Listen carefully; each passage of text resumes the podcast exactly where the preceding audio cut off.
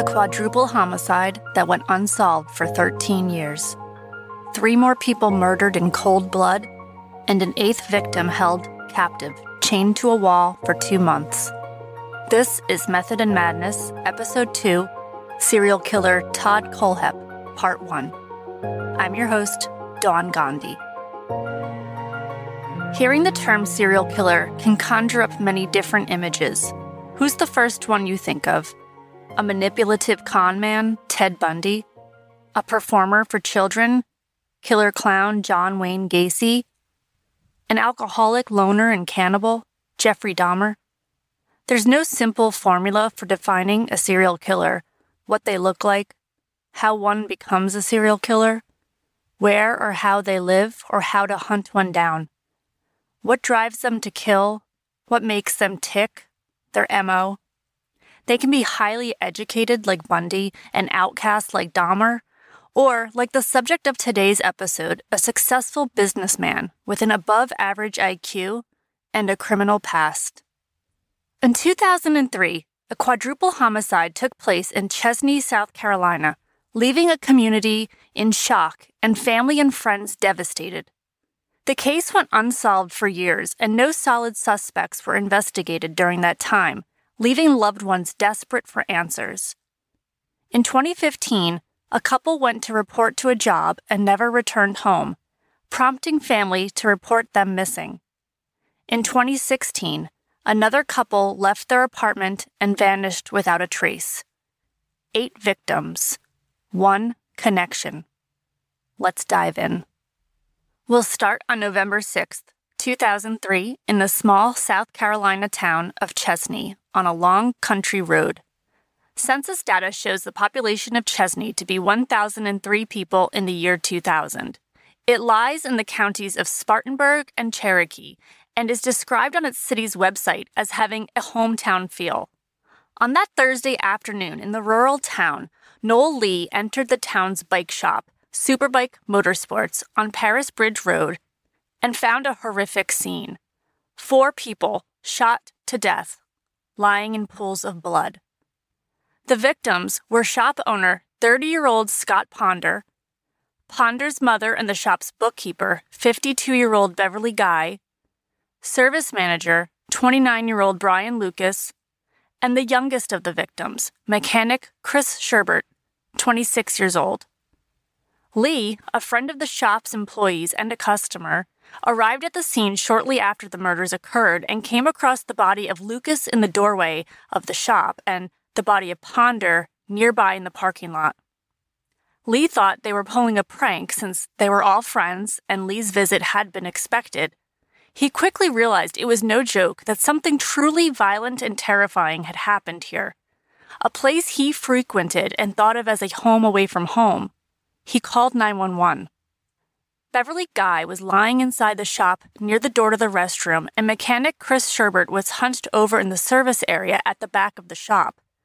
Lee reported to the 911 dispatcher as calmly as he could muster Everybody's been shot up here. Everybody's lying down in a pool of blood. His mama's been shot. The mechanic's been shot. Police arrived at the scene and found 18 shell casings, but no fingerprints or DNA of note. There was no evidence of robbery, no bikes missing, and several thousand dollars were left untouched. This didn't look like a spur of the moment crime or a murder of opportunity, but one that was premeditated. When trying to figure out the sequence of events that day, police thought it was possible that the killer entered the back of the store from the outside, shot Sherbert first and then moved toward the front of the store, where he found and shot the remaining three victims. On day one, law enforcement got a pretty solid tip.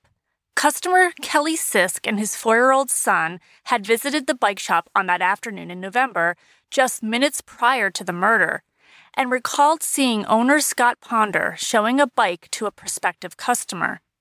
Sisk noted that the customer was wearing a heavier, lined jacket, which he thought was odd considering the warm weather. The average temperature that day was 72 degrees. It also appeared that the customer wasn't a seasoned motorcyclist, as Sisk overheard Ponder recommending a specific bike for a newbie.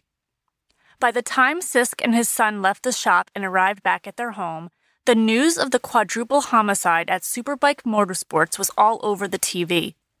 Had Sisk just narrowly avoided being the fifth victim? He didn't know, but he did know that he had to act fast. He had information.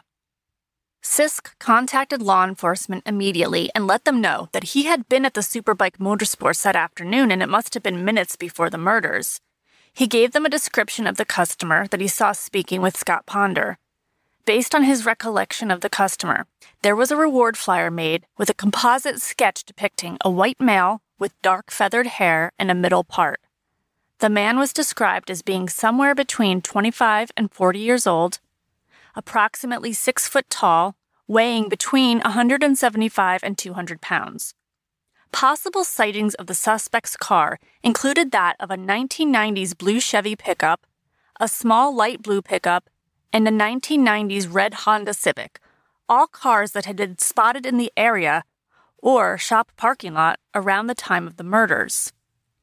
There were suspicions that the murders at the bike shop may have been committed by the same person who had murdered three people approximately 35 miles away at Blue Ridge Savings Bank in Greer, South Carolina, just months earlier on the afternoon of Friday, May 16, 2003. A gunman had entered the bank and forced three people into the back, where he shot them. The victims were bank teller Sylvia Holtzclaw, age 56, and two customers, James Barnes, age 60, and his 58 year old wife, Margaret Barnes. That case had not been solved, although there was a composite sketch done of a possible suspect, a man between 50 and 53 years old, approximately 230 pounds, with short blonde hair. The main difference between the bank murders and the bike shop murders was that there was an unspecified amount of money stolen from the bank. Police looked into a log of the bike shop's customers to create a list of possible suspects. The tough part was that the shop had customers all over the US. Because this did not seem to be a robbery, the other theory was that this was a targeted killing and that the shooter came to the shop specifically to carry out the murders. Targeted murders indicate that the killer knew his victims, so law enforcement began reaching out to the shop's customers by phone or by sending a letter asking for the recipient to contact law enforcement as soon as possible. Some customers they were able to get a hold of and speak to, some they did not. The customers that they didn't reach were not pursued further. There were also suspicions raised that the murders may have been tied to drugs and that victim Chris Sherbert was scheduled to appear in court the following week. But that theory was quickly dismissed, and it didn't look like anything related to drugs was the reason for the murders. Police looked for the man depicted in the composite sketch, but their searches turned up nothing. Then there was a strange twist. Victim Scott Ponder's wife was pregnant at the time of his murder. During an interrogation with police in 2004, Ponder's widow, Melissa, had her baby with her, a boy, Scotty, named after his late father. She changed the baby's diaper at the sheriff's office, and unbeknownst to her, law enforcement, acting on a hunch, had taken the soiled diaper from the garbage to have it tested for DNA. Comparing the DNA results to blood samples at the bike shop crime scene Detectives later informed Melissa that her baby was not her husband, Scott Ponders, and that instead, the baby's DNA matched that of service manager Brian Lucas, whose body had been found not far from Scott Ponders. For the next 18 months, law enforcement focused on Ponder's widow, Melissa, and pressured her to admit that she was having an affair with Brian Lucas, resulting in her pregnancy and that the bike shop murders were possibly tied to a love triangle gone horribly wrong. Melissa emphatically denied these accusations, stating that there was no way her baby was not Scott's unless by some minuscule chance the baby was switched at the hospital. Police asked Melissa over and over if she killed her husband or if she had some role in the planning of it, to which she firmly denied. She had been happily married and excited for the arrival of the baby. Finally, it was realized that an error in labeling the vial of blood taken from the bike shop crime scene was to blame for the love triangle theory. Scott Ponder's blood was incorrectly labeled as Brian Lucas's, and the months wasted on Ponder's widow probably had cost the investigation valuable time. Melissa was later eliminated as a suspect, and the crime would go on to be a mystery for another 12 years. FBI profiler and true crime author John Douglas provided law enforcement with a profile of the gunman, and details of that profile were published in November 2004 by reporter Janet Spencer in the Spartanburg Herald Journal. Douglas, a well respected profiler, is known for investigating many notorious serial killers such as the Atlanta child murders and the Green River Killer. He's created hundreds of suspect profiles to aid law enforcement in who to look for when hunting down a suspect. Douglas has been a personal inspiration for me an early reason for why I developed a passion for true crime. His ability to study crime scenes, selections of victims, and placement of bodies, and in turn develop a full profile of the suspect is incredible. And his prowess is in understanding how the perpetrator would have acted before, during, and after committing the crime. A lot of this based on how organized or disorganized the crime was. I read his book Mindhunter in the 90s and decided to study criminal justice in college, driven by the psychology and the why behind the violence. That book later became the inspiration for the hit Netflix series, Mindhunter. For the profile of the suspect in the bike shop murders, Douglas suggested that because of the nature of the crime, the placement of the bodies, and the number of shell casings left behind, that this was a mission based crime and that the shooter was most likely a disgruntled customer. Additionally, this was not a spur of the moment decision. The killer had planned the attack and most likely had practiced shooting either at a range or in the woods somewhere, due to his accuracy when shooting all four victims. Douglas also felt confident that the killer had talked to someone about his crime. Family members of the victims made videos imploring the public to reach out if they had any information that would help find the killer. A Facebook group was created years later to keep up awareness of the unsolved murders, and the families worked tirelessly to get the case national news coverage. Photos and stories provided by loved ones depicted four people that were loved, fun to be with, and very, very missed. TV series America's Most Wanted which was credited with contributing to the solving of over 1,200 crimes at the time, featured a segment on the quadruple homicide in 2012. Family members and friends would finally catch a break in 2016, but at the cost of three more lives. On December 22, 2015, married couple Megan and Johnny Coxie were reported missing by Megan's mother. Megan was 25 and Johnny 29, and they had recently been hired for a job on December 19th, but hadn't been heard from since.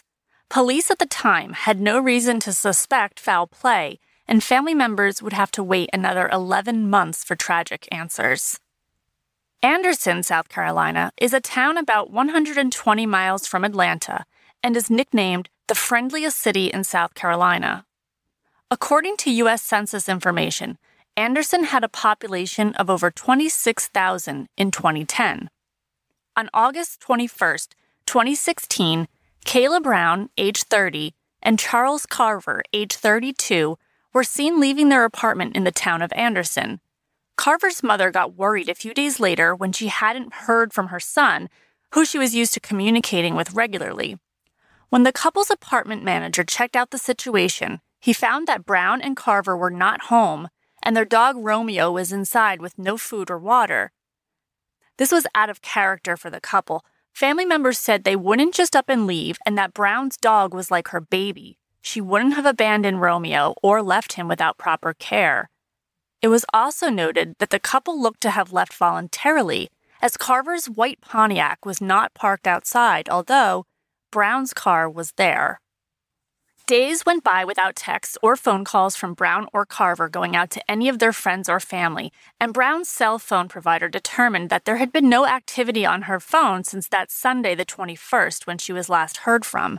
Law enforcement was unable to ping her cell phone, indicating it had probably been powered off or that the battery had died. A search was conducted by volunteers and loved ones, and posters with three photos of the missing couple were made, hung up around the area, and distributed. One photo on the poster appeared to be a selfie of the couple, he with a beard and glasses, her with red hair, both beaming at the camera. Weeks later, and still no signs of the couple, posts started mysteriously appearing on Charles Carver's Facebook page, alarming both his family and his friends. The post started showing up in early October, over a month after the couple went missing. The posts appeared to be updates from Charles himself, but those who knew him weren't convinced. The posts were mostly informing his friends and family that he and Kayla were expecting a baby and that they had gotten married. Even stranger is that the posts were made to appear that they were from July and August, although they were actually made over a month after the couple had gone missing. The strange activities continued on Carver's Facebook page. Someone clearly had access to his account and began posting memes like, I wonder if I said hello, how many people would say it back? And more chilling memes like, What color ribbon supports the cure for people who can't keep their nose out of other people's business? And one post that prompted outrage by friends of Carver. Sometimes late at night, I dig a hole in the backyard to keep the nosy neighbors guessing. One friend replied to this with, Is that what you did to Kayla and the real Charlie?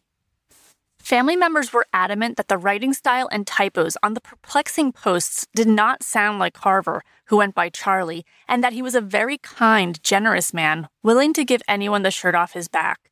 Some of the words and slang did sound like Carver's soon to be ex wife, and speculation began to mount that perhaps Carver's estranged wife was posting on her husband's account and that she had caused grave harm to Carver and his new girlfriend, Kayla Brown.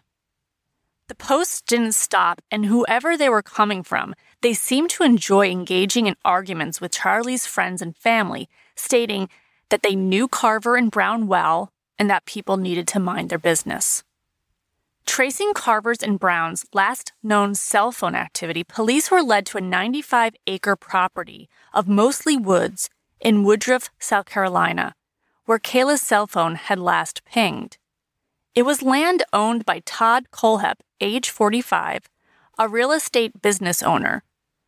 The language used in Charlie Carver's recent Facebook posts were compared to Kohlhepp's posts on his own page, and law enforcement noticed similarities in the writing styles and that the Eagles song Hotel California was referenced on both accounts. Using this information, a search warrant was issued and two teams of officers were sent out to investigate Kohlhepp on November 3, 2016. I do find it puzzling that it took law enforcement 65 days to show up at Todd Kohlhepp's house. Missing adults are often handled with less urgency by police than, say, missing children. Adults can voluntarily go missing whenever they want. They can up and leave without telling anyone where they're going. This is completely legal behavior. For that reason, the crucial first 48 hours of an investigation are often lost if law enforcement doesn't find any significant signs of foul play. Whatever the reason for the delay in conducting an interview with the person that Brown last contacted, one team of officers searched the Woodruff land while the other team knocked on the door of Kohlhepp's home 15 miles away from Woodruff in Moore, South Carolina. Standing on the doorstep of his brick house, where he'd lived and worked for 10 years, Todd Kohlhepp listened to the officers' reasons for being there that they were investigating the disappearance of Kayla Brown and Charles Carver, and that they were led to his property based on cell phone information, the fact that Kohlhepp was the last known person to be in touch with Brown, and, further, what they described as other information. Officers demanded to see Kohlhepp's cell phone, and he cooperated. Meanwhile, while searching the huge property of Kohlhepp's in Woodruff, deputies came across a large 30 foot long green storage container and attempted to gain access. The door to the container was secured with several padlocks, and while trying to open it, officers heard what sounded like banging noises coming from inside. They busted the door open and entered the dark container, which was filled with boxes, plastic containers, canned food, and a makeshift bed, where Kayla Brown was found sitting chained by the neck. Unbelievably, she appeared unharmed but stunned, dressed in a black shirt and jeans and wearing glasses. Police and paramedics reassured her that she was okay, they were there to help her, and they began working to free her from her chains with bolt cutters. During the rescue, they asked her where her buddy was. She replied, Charlie, he shot him. Todd Kohlhepp shot him three times in the chest, wrapped him in a blue tarp, put him in the bucket of the tractor, locked me down here, and I've never seen him again. After freeing Brown from the storage container, police on the scene notified the other team at Kohlhepp's house that they had found Kayla alive. Kohlhepp was sitting in his foyer, handcuffed, being questioned by officers. Upon hearing the news from the Woodruff team, officers informed a calm Kohlhepp that they'd acted on a search warrant and that they have Kayla. Kohlhepp responded, Excuse me? What followed and what happened in the next few days shocked police, shocked a community, and provided answers that family members had been praying for. Next week, we'll dive into Kohlhepp's apprehension, what exactly happened on that remote property in Woodruff, and the subsequent confessions and details that Kohlhepp provided police and the FBI. I'll also shed a little light on Kohlhepp's disturbing childhood, background, and prior criminal history. This has been part one of a two part episode. Stay tuned next week for the conclusion to Serial Killer Todd Kohlhepp. Thank you for listening to Method and Madness. More episodes are coming soon. You can find me on Twitter at MethodPod and on Instagram at Method and Madness. If you have suggestions for future episodes, please email me at methodandmadnesspod at gmail.com. Method and Madness is a true crime podcast dealing with dark and disturbing subject matter. For crisis support, text HELLO to 741 741.